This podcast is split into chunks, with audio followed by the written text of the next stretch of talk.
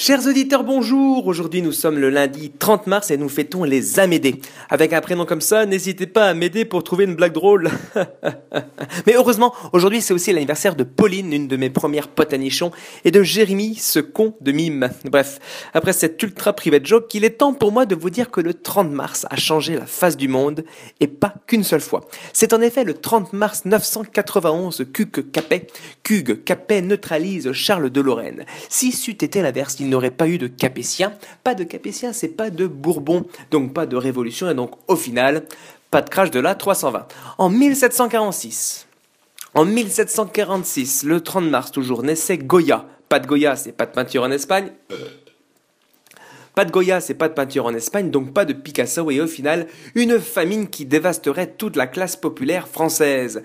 C'est encore un 30 mars, mais en 1844 qu'a vu le jour Paul Verlaine. Pas de Paul Verlaine, c'est pas de pas de Paul Verlaine, c'est pas de poésie à l'école, évidemment.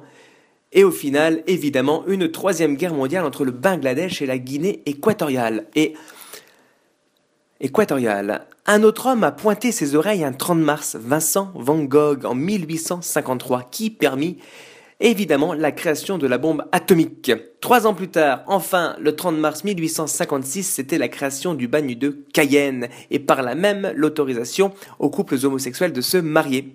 Vous l'aurez compris, sans le 30 mars, le monde aurait bien sans le 30 mars, le monde aurait pris bien des chemins différents. Rendez-vous demain pour une nouvelle Uchronique. Que se serait-il passé un 31 mars?